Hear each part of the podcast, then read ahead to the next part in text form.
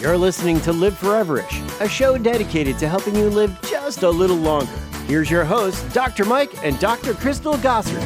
Hey, Dr. Mike here. So, on uh, this past Monday, we posted our Living Foreverish podcast, which is about three ins and an out, three things you want to do to live foreverish and something you don't want to do or want or, or have or whatever you know uh, living foreverish is all about it's not just it's not just more years i don't you know when dr Crystal and i talk about this we rare, we actually rarely say more years it's more you know just as you get older you're still strong you're vibrant you have energy um, dr crystal mentioned on this past show you can ride a bike and not be scared I like that. That's a that's a good way to think about living foreverish. So we went over some ins and outs. The first in was krill for osteoarthritis, specifically around the knee.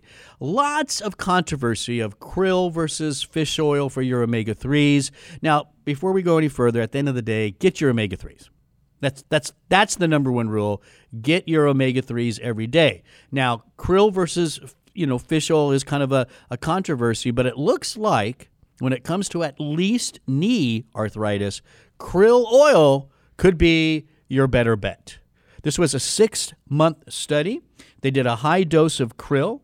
They measured omega 3 status, which is really good. It was a large study, which is also a positive. And at the end of the day, they showed that there were improvements in knee pain, stiffness, and physical function. Go check it out, um, the, uh, uh, the, uh, the whole story that we posted on Monday. In number two was regular consumption of quinoa specifically related to sugar. Now, I objected a little bit to this, but Dr. Crystal convinced me to try it. My next uh, meal, where I'm going to have, uh, I would normally do rice. I'm going to I'm going to try some quinoa. I will add butter. Robson, it's just the way it is. I got to add something to quinoa right? but, anyways, regular consumption of this complete protein um, is just it's just good for you. At the end of the day, it was able to control blood sugar levels. Uh, people lose a little weight, waist circumference comes down. It truly is one of those ancient, you know, life sustaining grains. Um, at the end of the day, it's a, I think they refer to it as a pseudo grain.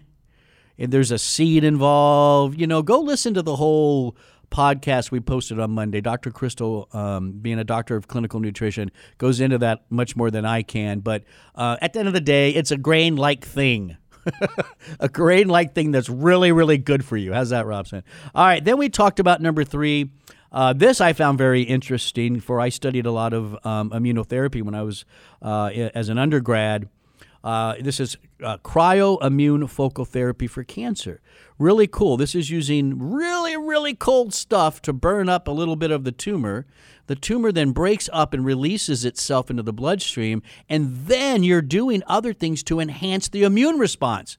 So you're you're literally helping your immune response be more effective and efficient at fighting cancer. Right now, it's being used for breast, kidney, or it's being studied I should say. It's being studied in breast, kidney, lung, melanoma, and prostate cancer. Again, check that uh, uh, full section out on the podcast we posted on Monday. And then the out is poorly executed vegetarian diets, right? At the end of the day, if you're going to follow a vegetarian diet, you have to understand you're removing meat, which means you're removing a lot of protein. You need to make sure you're getting that protein uh, back into your system in a variety of different ways. And you want complete protein as much as you can. Dr. Crystal says about, I don't know, 1 to 1.2 kilograms um, uh, or grams per kilogram of weight. Somewhere in that is, is, is the protein intake you should, sh- you should shoot for. And there is a study showing that, listen, women that were eating meat, they had less um, fractures in the hip as they got older. We're not, we're not really, we're still working that out, but but it does show that you could be missing something if you're not careful in planning in your vegetarian diet. So there's your three ins and one out. You can check it out at liveforeverish.com. And while you're there, you might as well download and listen to another podcast.